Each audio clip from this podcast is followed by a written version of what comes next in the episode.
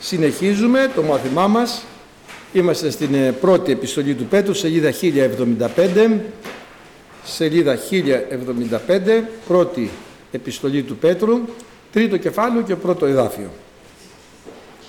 Α Πέτρου, Γ 1, 1075. Ομοίως, οι γυναίκες υποτάσσεστε εις τους άντρας ημών, είναι και εάν τινές απειθώσιν εις των λόγων, κερδιθώσιν άνευ του λόγου δια της διαγωγής των γυναικών, αφού είδωση την μεταφόβου καθαράν διαγωγήν σας. Και διαβάζουμε και το κείμενο. Ομοίως γυναίκες υποτασσόμενε της ιδίησαν δράσιν ή να ή την απειθούσιν το λόγο δια της των γυναικών αναστροφής άνευ λόγου κερδιθήσονται εποπτεύσαντες την εν φόβο αγνήν αναστροφήν ημών. Δόξα τω Θεώ. Εδώ λοιπόν ανοίγει ένα άλλο κεφάλαιο για τη διαγωγή των γυναικών. Είχαμε πει για τη διαγωγή έτσι των, ε, να το δούμε νωρίτερα, των δούλων, των ε, υπαλλήλων τέλος πάντων, έτσι τι είχαμε πει για ωραία πράγματα, για ότι είμαστε έθνος Άγιο, λαός εκλεκτός, είχε πει, μας είχε πει να, πως σαν πολίτες να συμπεριφερθούμε απέναντι στο κράτος, είχαμε πει ότι πρέπει να είμαστε νομοταγείς, συνεπείς και υπάκουοι και πειθαρχημένοι πολίτες, δεν κοιτάμε ποιος είναι πάνω, όλοι έχουμε κάποιες καταβολές, είπαμε όλοι κάποιοι, αλλά όποιος είναι πάνω είμαστε υποχρεωμένοι εκτός και αν θίγονται τα πνευματικά μας συμφέροντα. Να το πούμε έτσι ανθρωπίνως, έτσι. Αν θίγονται τα πνευματικά μας συμφέροντα. Αν αυτοί που είναι πάνω κυβερνάνε με τέτοιο τρόπο ώστε θέλουν να πειράξουν την πίστη μας.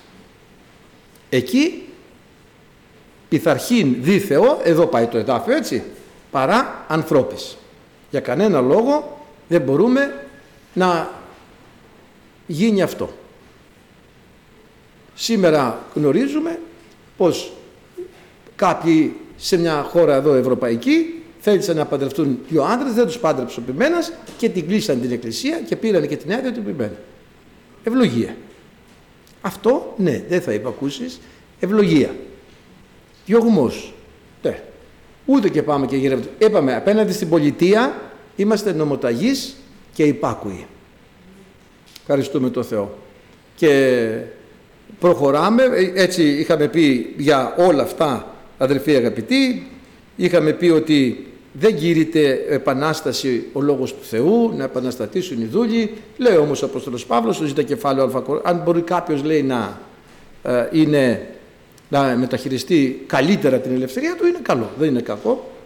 Έτσι είχαμε πει ότι αυτό που είχε πει ο Ιωάννης, δεν το είπαμε τώρα το λέω δηλαδή, αυτό που είπε ο Ιωάννης παν όρος και βουνό θα ταπεινωθεί και πάσα φάραγγι θα λειψωθεί. Τι σημαίνει αυτό, αν είναι αφεντι... και οι δυο πιστοί και οι δυο χριστιανοί δεν χρειάζεται καμιά επανάσταση. Γιατί το αφεντικό αγαπάει τον υπαλληλό του και θέλει να τον ικανοποιήσει, ο υπάλληλος αγαπάει το αφεντικό και θέλει να τον ικανοποιήσει και βλέπεις τώρα το, το αφεντικό να δουλεύει για τον υπάλληλο και να θέλει να βοηθήσει τον υπαλληλό του. Είναι η αγάπη η επανάσταση που έκανε ο Θεός και όλα τα άλλα δεν χρειάζονται επαναστάσεις. Αφού υπάρχει αγάπη, πλούσια, άπειρη, ατελεύτητη, αυτό έκανε, αυτή είναι η επανάσταση που έκανε η αγάπη. Και βέβαια κέρδισε. Έτσι κέρδισε. Λοιπόν και όλο αυτό λοιπόν μας λέει αγαπητοί ε, για, το, για τη διαγωγή είναι όλα αυτά έτσι. Πώς θα είναι η διαγωγή μας. Τώρα φτάνουμε για τις ομοίως οι γυναίκες δηλαδή το, το ομοίως όπως τα προηγούμενα δηλαδή το ίδιο συνεχίζει η διαγωγή των γυναικών να υποτάσσεστε λέει εις τους άντρας ημών. Ε, τούτο το πράγμα εδώ έχουν ε, επαναστατήσει οι άνθρωποι γιατί ξέρετε ότι ο Αντίχριστος θέλει διανοηθεί να μεταβάλει καιρούς και νόμους. Γιατί να υποτάσσει τη γυναίκα, είναι κατώτερη; Δεν μπορώ να το καταλάβω. Ξέρετε, στο δημοτικό ακόμη μαθαίναμε κάποιους κανόνες και βέβαια και αργότερα που μεγαλώσα μαθαίναμε, λέγαμε ποιο είναι καλύτερο το φασόλι ή η φακή; Ποιος, ε, ας πούμε ποιο είναι ε, πιο δυνατό το φασόλι ή η φακή; Και μας έλεγε ο δάσκαλος, ποτέ δεν συγκρίνουμε ανώμια πράγματα. Πάντα συγκρίνουμε ομοειδή πράγματα. Σ' αρέσουν το φασόλι το μαυρομάτικο ή τα φασόλια τα... Τι άλλα μάρκα υπάρχουν, μπαρμπούνια. Φασόλια μπαρμπούνια, μα το ξέρετε, το ξέρετε. Σ' αρέσουν τα μαυρομάτικα καλύτερα ή τα μπαρμπούνια; Άμα πεις σ' αρέσουν τα φασόλια, τα μπαρμπούνια ή τα ψάρια τα μπαρμπούνια, δεν, δεν υπάρχει σύγκριση, ποια είναι καλύτερα. Όχι, το να μ' αρέσουν ναι, αλλά ποιο είναι καλύτερο. Δεν συγκρίνονται μεταξύ τους. Το ένα είναι ψάρι, το άλλο είναι φασόλι. Έτσι λοιπόν, δεν είναι θέμα αν είναι ανώτερη ή κατώτερη η γυναίκα για να υποτάσσεται. Είναι θέμα θέσεως. Η γυναίκα είναι γυναίκα, ο άντρας είναι άντρας. Και ξέρουμε πως ο Θεός τα έκανε από την αρχή αδερφοί αγαπητοί και έφτιαξε ο Θεός λέει τη δημιουργία και αφού έφτιαξε τη δημιουργία την ονόμασε κόσμο, κόσμο, κόσμο, κόσμημα, το κόσμημα τη λέμε στα ελληνικά, έτσι, στολίδι έφτιαξε ένα παράδεισο και έβαλε μέσα τον Αδάμ. Τον έκανε κατ' εικόνα Θεού. Και αφού είδε ότι ο Κύριος δεν είναι καλό άνθρωπος να είναι μόνος, λέει θα του κάνω βοηθό όμοιο με αυτόν. Δηλαδή τι να κάνουμε αφού ο Θεός είπε θα κάνει βοηθό. Φτιάχνει ο πολιτικός μηχανικός, πασίκος λέει, κατασκευάζεται υπότινος, ο δε κατασκευάζει τα πάντα είναι ο Θεός. Φτιάχνει ο πολιτικός μηχανικός μία πολυκατοικία πέντε ορόφων. Και φτιάχνει μια πολυκατοικία τεσσάρων ορόφων. Λέει αυτή θα είναι βοηθητική ας πούμε. Ξέρω εγώ τι άλλο. Πιο μικρή. τι είπα να πει. Είναι κάτι κακό αυτό; Αυτό ο κατασκευαστής αυτό έκανε. Είναι Θα κάνω και βοηθό στον Αδάμ. Αφού το έκανε ο κατασκευαστής. Μπορεί κάποιος να κάνει κάτι άλλο; Θα κάνω βοηθό. Και κοίμησε τον Αδάμ, πήρε την πλευρά καθώς είπαμε και προχθές, χθες πότε το είπαμε, και από την πλευρά αυτή κατασκεύασε την Εύα και την είδε ο Αδάμ την Εύα και είπε, την αναγνώρισε σαν τον εαυτό του.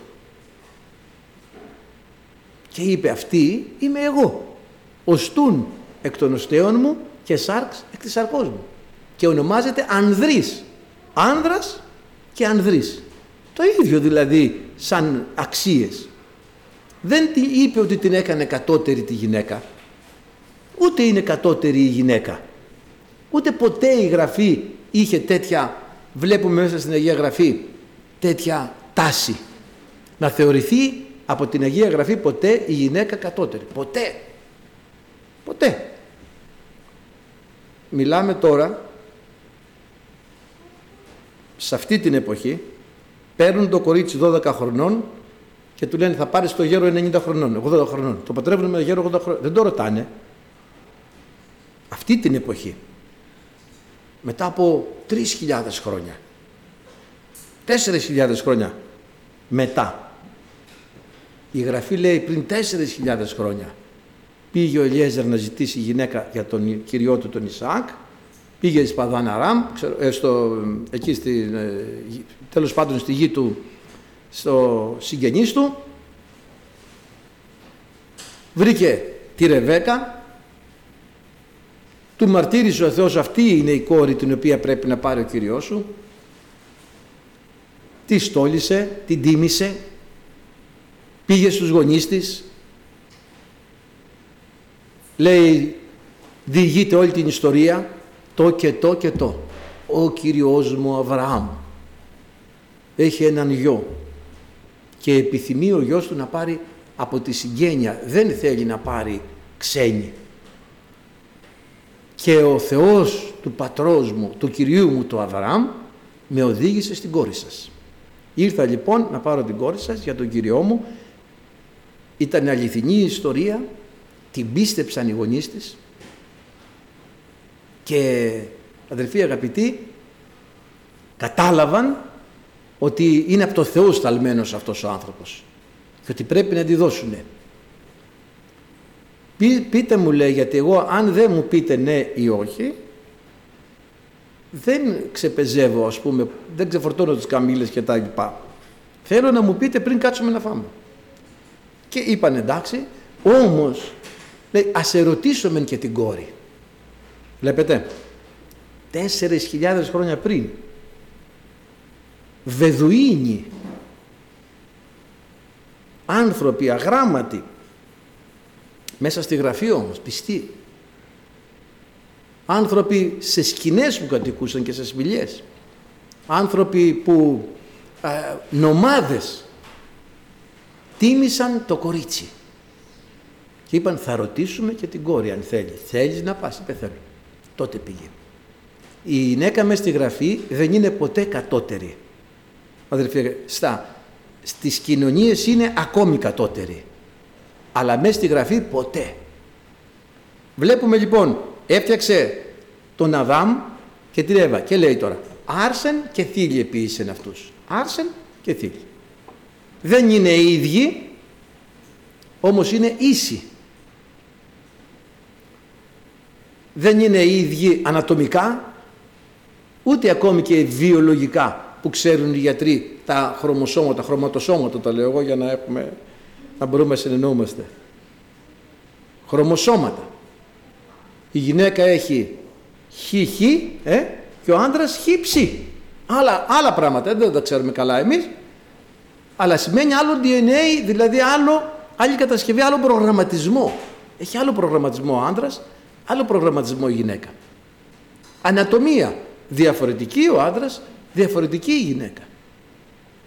Και βλέπεις ότι οι δύο είναι συμπληρωματικοί, ο άντρας με τη γυναίκα. Και άρσαν και θύλοι. Δεν έκανε τρίτο γένος, δεν έκανε κάτι άλλο, τον άντρα και τη γυναίκα. Και τη γυναίκα της έδωσε τιμή, γι' αυτό βλέπετε ότι δεν έφτιαξε από ξεχωριστή λάσπη τη γυναίκα, από τον ίδιο το Αδάμ, τον Αδάμ πήρε για να είναι ίδιοι. Έτσι λοιπόν, άνθρωπος, ο Αδάμ, άνθρωπος και η Εύα. Άνθρωπος ο άντρας, άνθρωπος και η γυναίκα.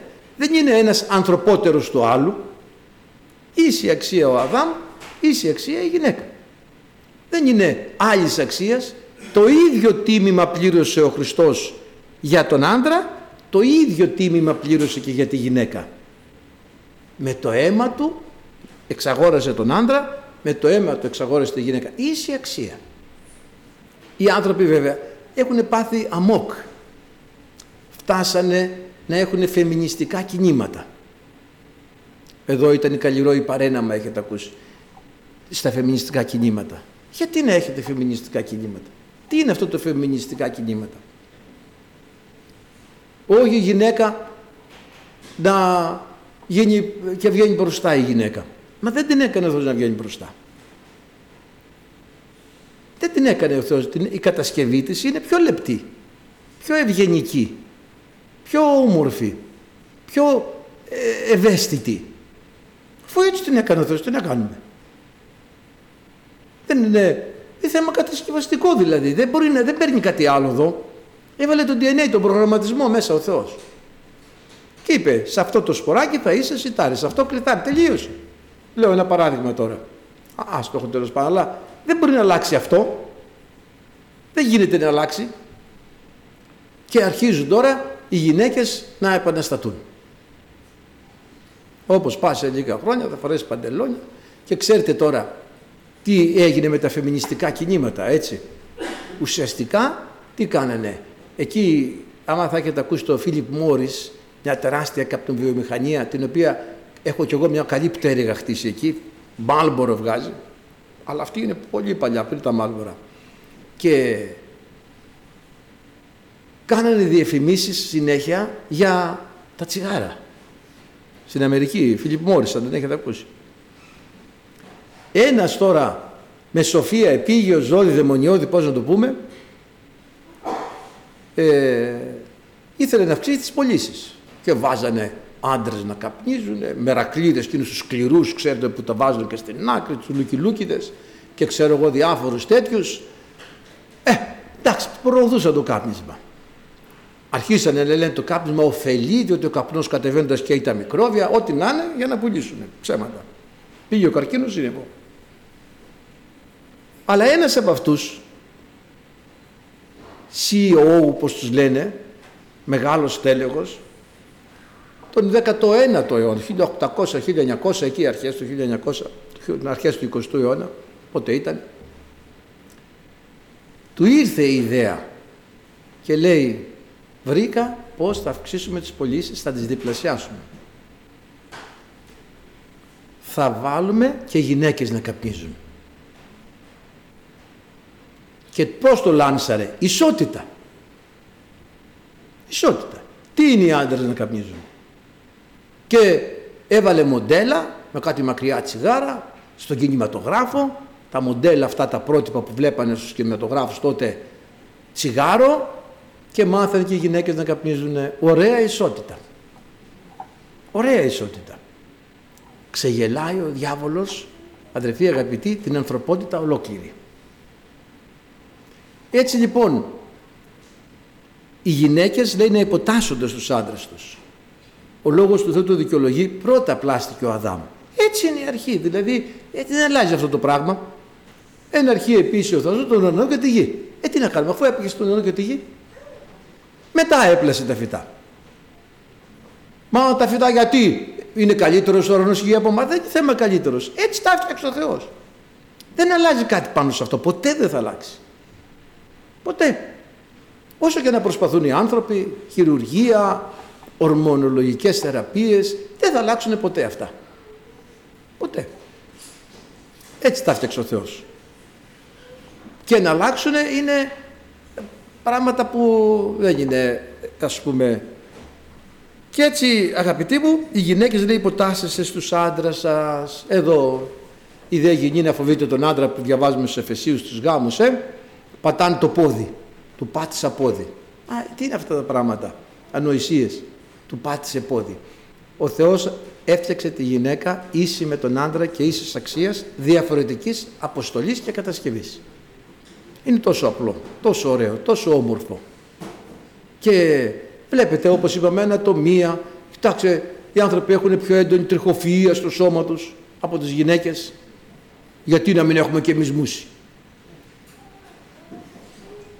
Μα ε, είναι δυνατόν να γκρινιάζουν οι γυναίκες γιατί δεν έχουν μουσι.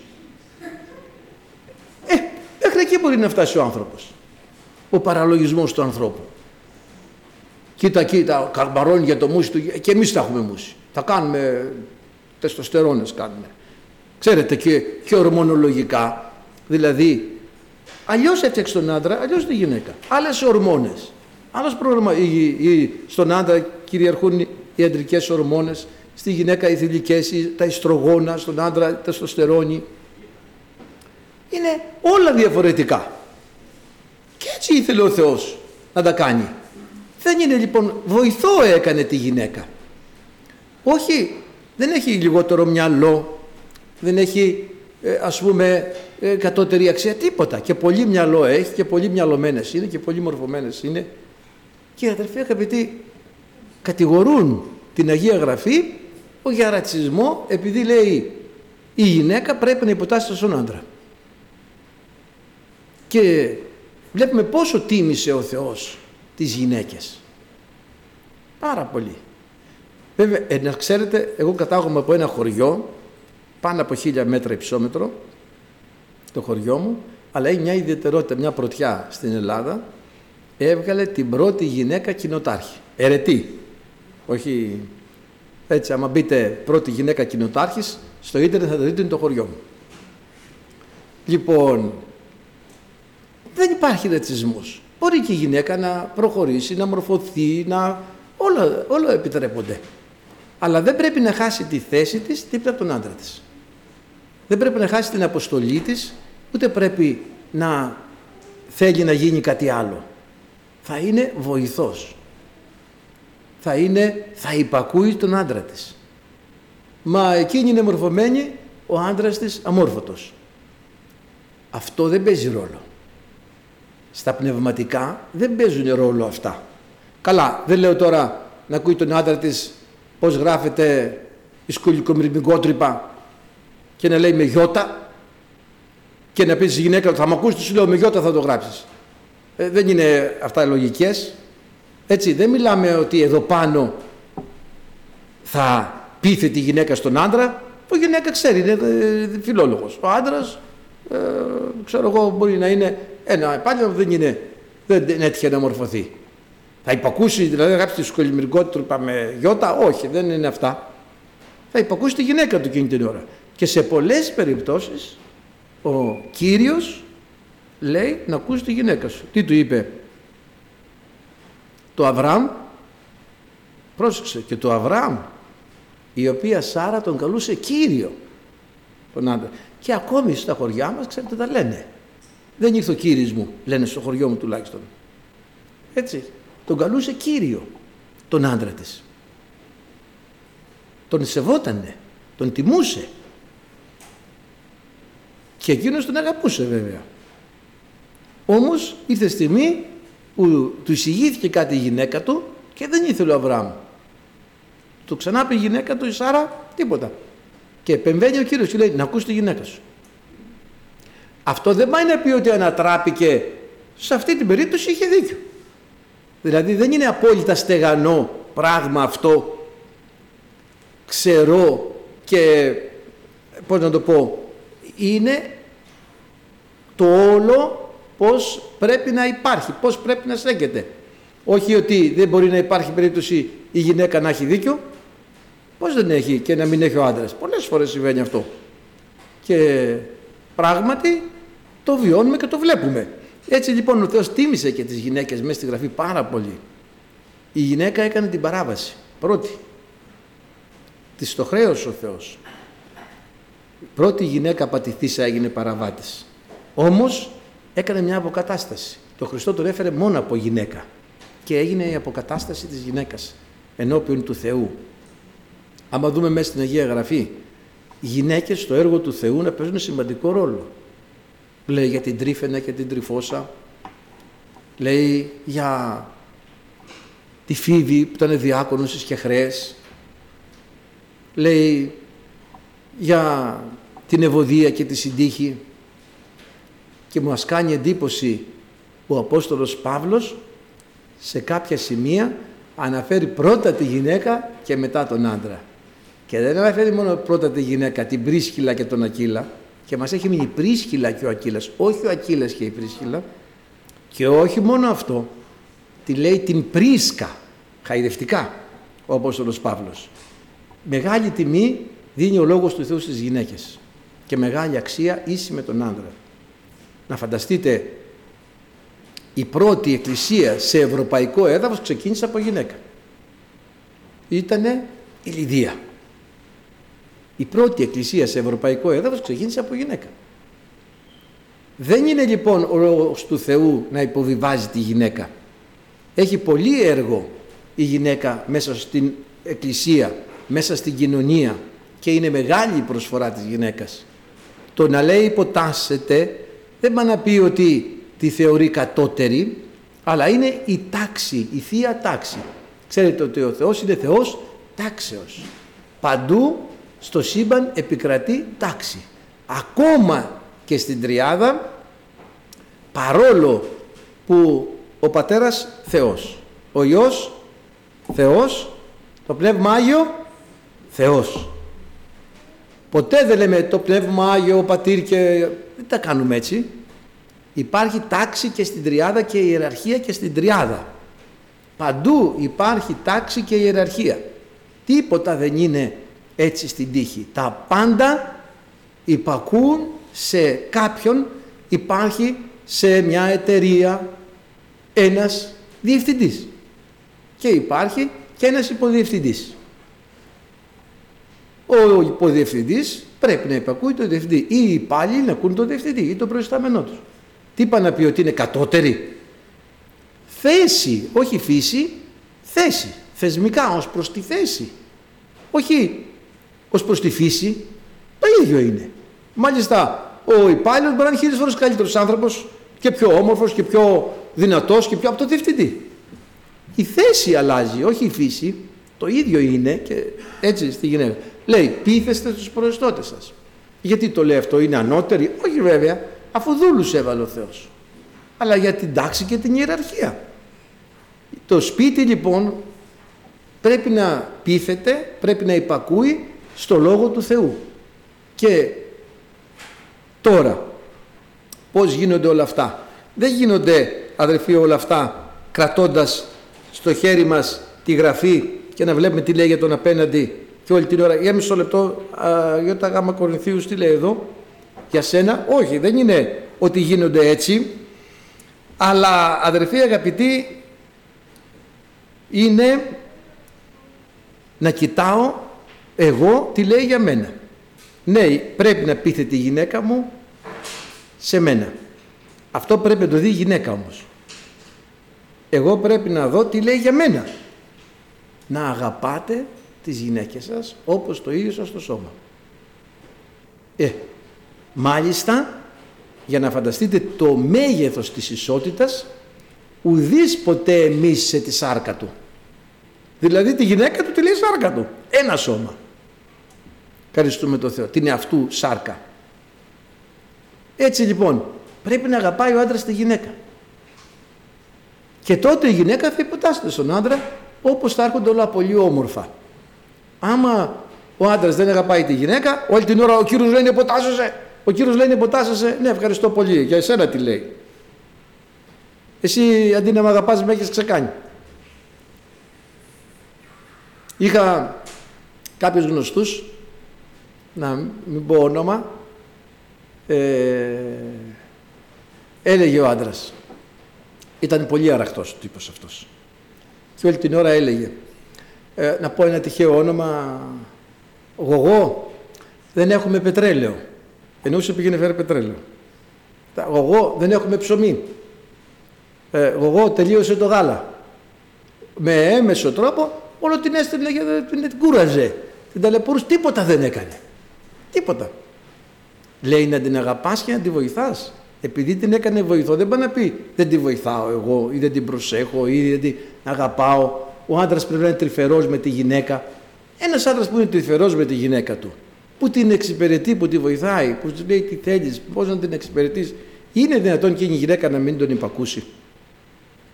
Αλλά καμιά φορά τι διαβάσαμε; Για τους υπαλλήλους, για τους δούλους, πείθεστε και στους διαστραμμένους. Ε, μπορεί να βγει κανένας ιδιότροπος. Θα, θα τον κερδίσω με τη διαγωγή μου. Ιδίως αυτό το λέει για όσοι έχουν άπιστο.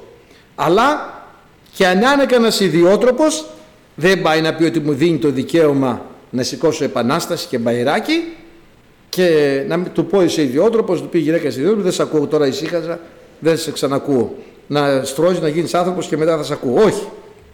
Και έτσι αδερφοί αγαπητοί, η γυναίκα, άμα θα δείτε, και μπορούμε να μάθουμε και τη σωστότερη ορολογία, λέει σήμερα νυμφεύω τον ιό μου. Αύριο υπανδρεύω την κόρη μου. Πώς λέγεται η γυνή, Υπα, υπανδρός. Έτσι. Λέμε παντρευόμαστε, αλλά δεν είναι σωστό για τον άντρα. Ο άντρας νυμφεύεται. Η γυναίκα υπανδρεύεται. Και από αυτό καταλαβαίνετε ότι η γυνή είναι ύπανδρος, υπό του ανδρός. Όπως είπαμε και από τη φύση και από την τάξη που έβαλε ο Θεός. Γι' αυτό λέει η ύπανδρος γυνή είναι δεδεμένη όσο χρόνος ζει. Άρα λοιπόν η γυναίκα μέσα στο σπίτι έχει μια ιερή αποστολή να υπακούει στον άντρα της, με αυτόν τον τρόπο κερδίζει την ειρήνη, κερδίζοντας την ειρήνη μέσα στο σπίτι κατεβαίνει η παρουσία του Θεού και όταν κατεβαίνει η παρουσία του Θεού διορθώνει τα όλα. Τα παιδιά, φαντάζεστε τα παιδιά να βλέπουν όλη την ώρα το ζευγάρι να τσακώνεται γιατί η μαμά δεν θέλει να υπακούσει. Και να έχει δίκιο και να μην έχει δίκιο. Πρέπει να δείξει περισσότερη ελαστικότητα πρέπει να κάνει μια μεγαλύτερη θυσία. Όλα είναι μέχρι κάποια όρια. Έτσι, ποτέ δεν λέμε τα πράγματα άκρητα. Άμα ο άλλος αρχίζει να παραλογίζεται, είναι φυσικό και επόμενο ότι εκεί πρέπει να μπει ένα όριο και καταλαβαίνουμε ότι σε όλα τα πράγματα μιλάμε όταν είναι φυσιολογικά. Όταν ξεφεύγουν μπορεί ο άλλος να ε, έχει τρελαθεί. Μπορεί ο άλλος να έχει παρανοήσει. Μπορεί ο άλλος να κάτι να πάθε. Εκεί δεν είναι. Καταλαβαίνουμε τώρα ότι είμαστε όλα πρέπει να είναι εντός ορίων. Λοιπόν, και έτσι ο Κύριος λέει ύπανδρος γινή, έτσι τα βάλει ο Θεός. Έτσι, έτσι, γι' αυτό και κάνει την ιεραρχία. Θέλω να γνωρίζω, α, λοιπόν, το, αυτό που λέει για την ύπανδρο γινή είναι Ρωμαίους Ζ2, έτσι, Ρωμαίους 7, 2 για την ύπανδρο γινή και Α Κορινθίους Ι Α3 βάζει τη Θεία Τάξη για τη γυναίκα, έτσι, οι γυναίκες υποτάσσεστε.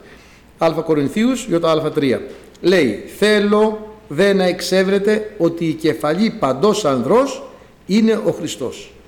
Κεφαλή δε της γυναικός ο άνδρας, κεφαλή του Χριστού ο Θεός. Βλέπετε τι ωραία. Έχει μια τάξη. Έτσι τα ο Θεός. Ένας κατασκευαστής όπως είπαμε κάνει ό,τι θέλει. Θέλει να φτιάξει ένα αυτοκίνητο και το κάνει σκαραβαίο. Αφού έτσι ήθελε να το σχεδιάσει ο σχεδιαστής. Έτσι το άρεσε. Εκείνος δεν είναι ο σχεδιαστής. Έτσι το αρέσει. Ο άλλος θέλει να κάνει ένα πούλμαν. Έτσι το άρεσε. Θέλει να κάνει πούλμαν.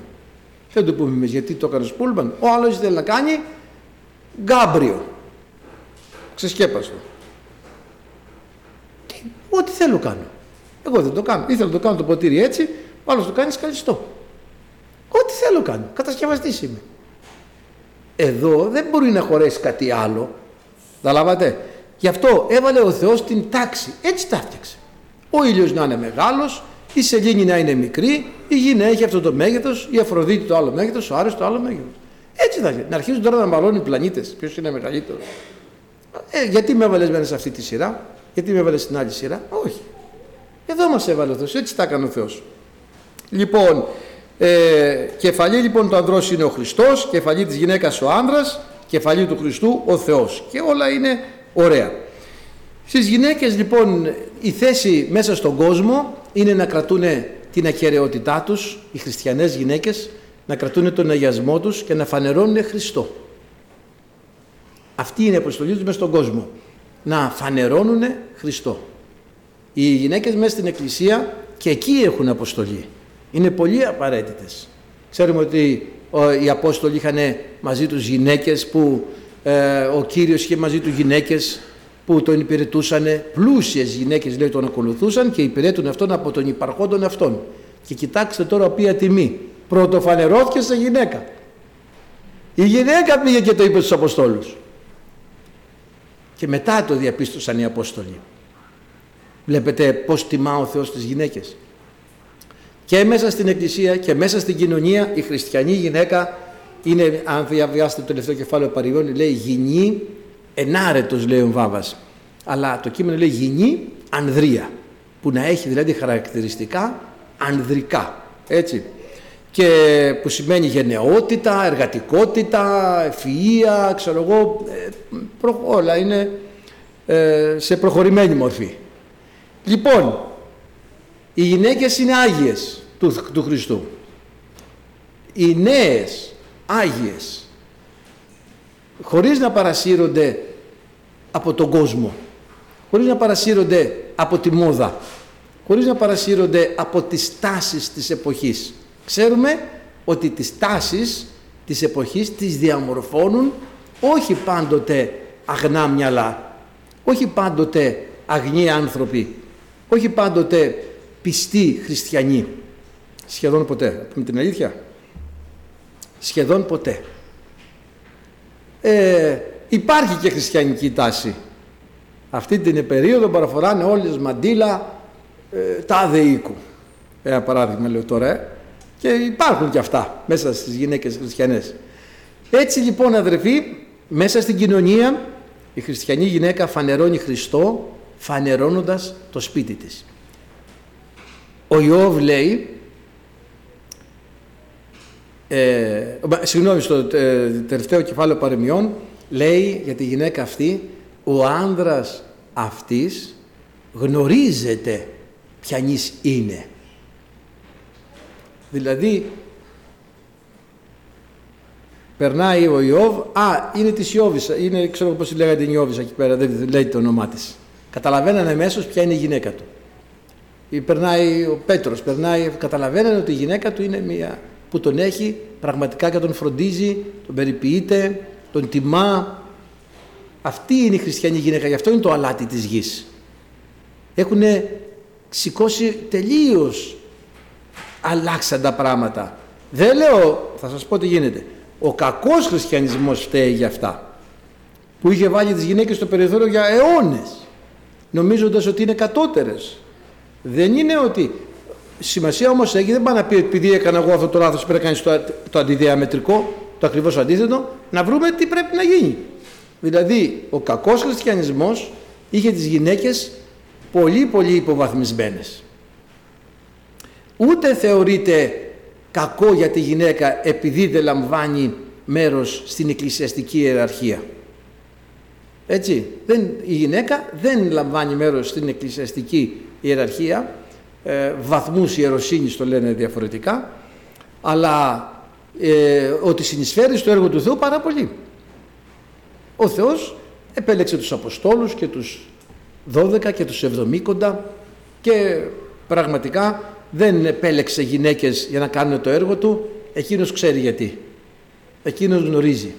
Εκείνος είναι ο κατασκευαστής. Ευχαριστούμε τον Θεό. Δεν πάει να πει ότι δεν τη τιμά και δεν τη.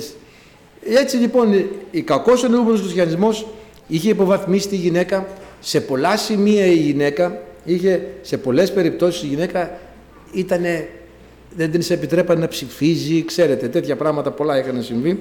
Γι' αυτό και επαναστατήσανε αλλά όχι και να πάμε από την άλλη μεριά, να βρούμε τι λέει ο Λόγος του Θεού και να ισορροπήσουμε με στο Λόγο του Θεού.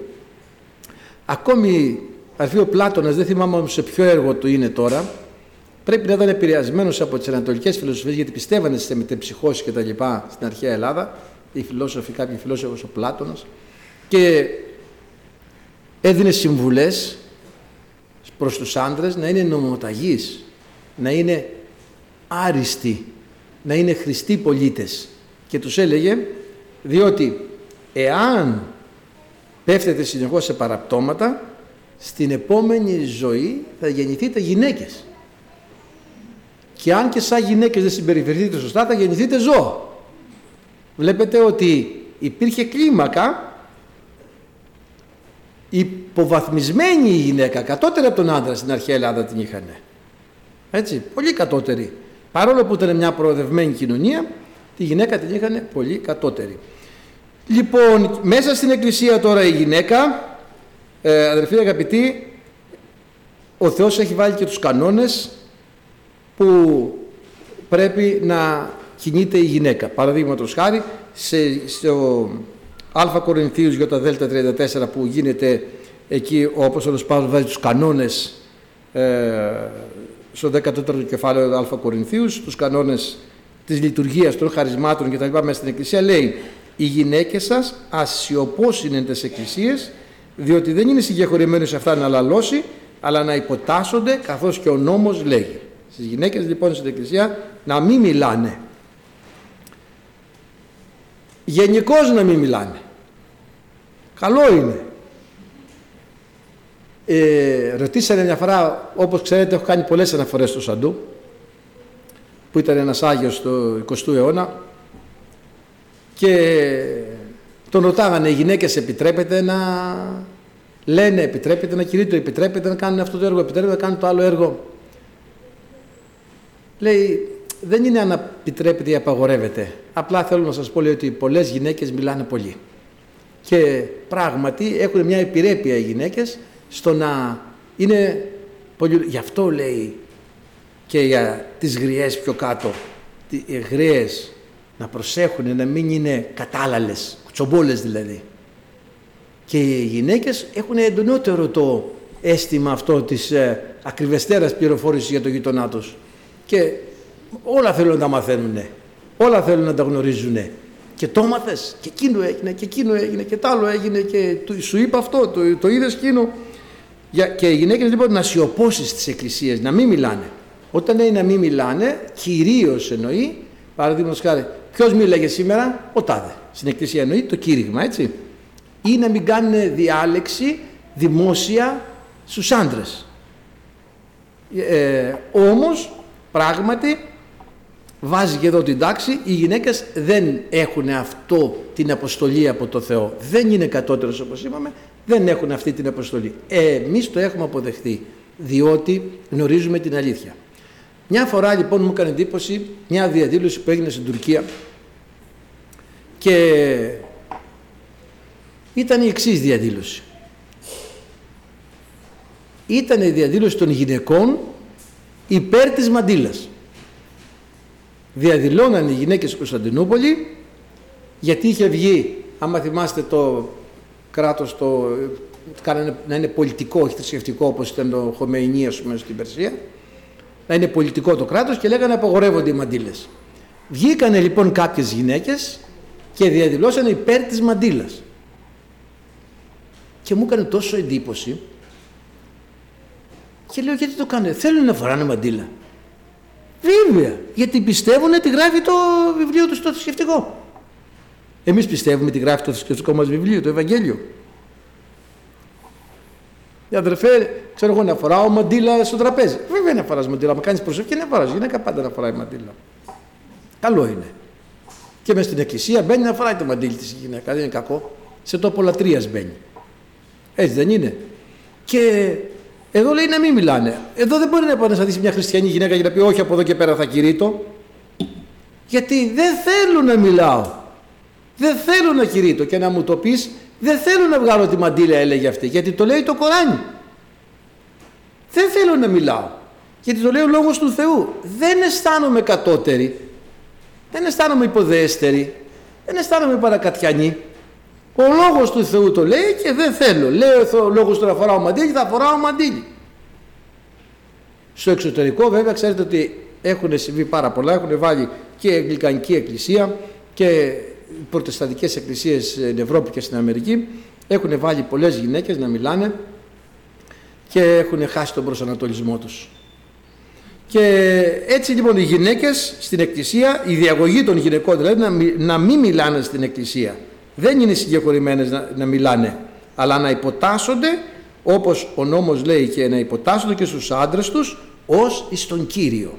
Δηλαδή να υποτάσσονται οι γυναίκες στους άντρες τους, ομοίως οι γυναίκες υποτάσσονται στους άντρες ως εις τον Κύριο λέει στους Εφεσίους. Καθώς πρέπει εν Κυρίω λέει Κολοσαΐς γάμα 18 οι γυναίκες υποτάσσεστε στους άντρες σας καθώς πρέπει εν Κυρίω. Είναι σημαντικό λοιπόν αυτό να ε, και επίσης στον Τίτο να τα δούμε όλα αυτά τα εδάφια, να το ολοκληρώσουμε λίγο τα γενικά. Ε, στον Τίτο Β12, ε, με συγχωρείτε 1 Τιμοθέου Β12 λέει «Εις γυναίκα όμως δεν συγχωρώ να διδάσκει, μη δεν αυθεντεύει επί του αντρός αλλά να ησυχάζει». Η γυναίκα δεν μπορεί να αυθεντεύει επί του αντρός, να ησυχάζει, να κυριαρχεί δηλαδή πάνω στον άντρα, να είναι αφεντικό ας πούμε, είναι ανατροπή της θεϊκής τάξης αυτό ε, και μιλάει όπως είπαμε για τις γραίες να μην είναι κατάλλαλοι στον τίτο β γάμα 3 τι είναι να είναι να μην πίνουν πολύ κρασί να είναι διδάσκαλοι των καλών για τις ηλικιωμένες. να νουθετούν τις νέες, να είναι φίλανδροι, να αγαπάνε τους άντρες τους δηλαδή, φιλότεκνοι τα παιδιά τους, σόφρονες, καθαρές, οικοφύλακες, αγαθές, ευπηθήσεις στους άντρες τους, για να μην βλαστημεί το λόγος του Θεού και στις νεότερες να νουθετείς να σοφρονούν. Αυτό αδελφοί αγαπητοί είναι για τις γυναίκες. Η τοποθέτηση του Λόγου του Θεού. Δεν τις μειώνει ποτέ. Μάλιστα στον ουρανό ξέρουμε ότι πλέον δεν, εδώ στη γη πρέπει να είμαστε διαφορετικοί για τη διόνυση του είδους. Ε, δεν μπορεί να γίνει αλλιώς. Έτσι πρέπει να είμαστε διαφορετικοί γιατί πρέπει να αυξάνεστε και πληθύνεστε. Γι' αυτό είμαστε διαφορετικοί. Όχι γιατί ένας είναι κατώτερος από τον άλλον. Και να σας πω και κάτι άλλο. Λέμε να υπακούν οι γυναίκες, να υποτάσσονται οι γυναίκες στους άντρες τους, μόνο αυτό λέει ο Λόγος του Θεού. Δεν λέει πάντες υποτασσόμενοι εις αλλήλους. Και αυτό το λέει έτσι. Δηλαδή άμα χρειαστεί υποταχτώ κι εγώ στη γυναίκα μου μου πει τίποτα και έχει δίκιο. Βγάλει τα παπούτσια σου, Εκεί που είναι το σπίτι μας τώρα έχει σίκα και πέφτουν τα σίκα κάτω και τα πατάμε και γίνεται το σπίτι και όλη την ώρα με τη σκούπα μπροστά. Μην κάνει τα παπούτσια. Πρέπει να βγάλω τα παπούτσια. Τι θα κάνω το σπίτι γεμάτο σίκα. Ή να κάνω το γκαμπόσο, εμένα δεν με ενδιαφέρει, εγώ είμαι παλικάρι εδώ πέρα. Θα βγάλω εγώ τα παπούτσια μου. Εγώ θα πάω με τα παπούτσια μου. Κάνε ό,τι θέλεις εσύ. Θα σου γκαρίσει όσο θες. Ε, σιγά, αυτό δεν είναι. Το είναι ανοησία. Ούτε και αν λεωρωθεί το σπίτι και χρειαστεί, θα τη βοηθήσω και στο σπίτι. Τι έγινε; Έτσι δεν γίνει αδερφή. Λοιπόν, αδερφοί μου, δεν χρειάζεται τίποτα. Ούτε κανόνα αγάπη. Το ζευγάρι να έχει αγάπη. Αν έχει αγάπη θα έχει και ομόνια, θα υπακούνε ο ένας τον άλλον, θα αγαπάει ο ένας τον άλλον, θα υπάρχει ειρήνη στο σπίτι, θα ευλογείται το σπίτι, θα είναι παρουσία Θεού γεμάτο το σπίτι. Ευχαριστούμε το Θεό. Και όλα είναι όμορφα, όλα είναι ωραία. Γιατί μπαίνουν οι νόμοι του κράτους είτε στους δρόμους είτε στην κοινωνική ζωή και συμπεριφορά. Γιατί; Μπαίνουν οι νόμοι για αυτούς που δεν σέβονται τον άλλον. Και λέει δεν σέβεσαι τον άλλον θα το πληρώσεις. Εάν ο ένας σεβόταν τον άλλο χρειάζονταν οι νόμοι; Τίποτα δεν χρειαζόταν. Δηλαδή χρειάζεται κάποιος να βάλει νόμο είσαι υποχρεωμένος να αγαπάς τη γυναίκα σου. Δεν χρειάζομαι νόμο. Εγώ την αγαπάω. Γι' αυτό και την παντρεύτηκα. Έτσι δεν είναι. Και θα την αγαπάω για πάντα. Αυτή την υπόσχεση έδωσα ενώπιον του Κυρίου και των ανθρώπων. Το ίδιο και η σύζυγός μου. Εντάξει, και ο, ένας με τον άλλον έχουμε. Αλλά μια μέρα συγκινήθηκα αδερφή, μου έκανε ένα ωραίο δώρο η γυναίκα μου στα, στην υπέτειό μας. Και παρόλο που και εγώ είμαι δίστροπος, αλλά μου έκανε ένα ωραίο δώρο και συγκινήθηκα. Και αν ξαναπαντρευόμουν, πάλι εσένα θα έπαιρνα. Έτσι μου είπε, δόξα τω Θεώ. Και έτσι αδερφοί αγαπητοί, δεν χρειάζονται νόμοι. Αυτά είναι γραμμένα για εκείνους που είναι μπερδεμένοι. Και δεν κάνουν, δεν αγαπά τις γυναίκες τους. Ξέρετε υπάρχει βία. Τις δέρνουνε, τις ε, μαλώνουνε. Είναι πικροί προς τις γυναίκες. Υπάρχει και βία, οικογενειακή βία. Το δεν είναι καλό. Στο χριστιανικά σπίτια δεν πρέπει να συμβαίνει αυτό ποτέ. Ούτε να πληγώνεις τη γυναίκα σου, ούτε να της μιλάς σκληρά. Τι λέει, να μην είσαι πικρός προς αυτή. Μην είμαστε πικροί με τις γυναίκες. Και εμείς που έχουμε και λίγο ανατολίτικη νοοτροπία εδώ στην Ελλάδα αδερφοί, συμβαίνει καμιά φορά, αλλά σαν χριστιανοί να είμαστε ξεφεύγει, να είμαστε εκεί, υπάκουοι στο Ευαγγέλιο και να είμαστε ευλογία για το σπίτι μας. Αμήν. Ο Κύριος να ευλογήσει.